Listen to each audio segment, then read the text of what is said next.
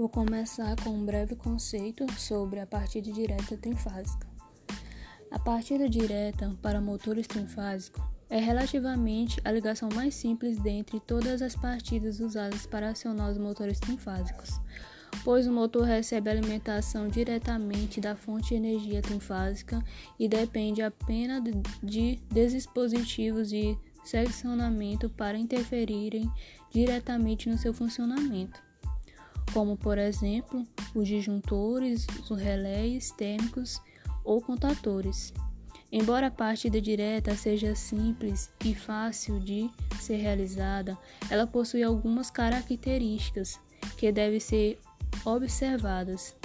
A partida interfere diretamente no desempenho do motor trifásico e principalmente na rede elétrica, onde o motor está instalado.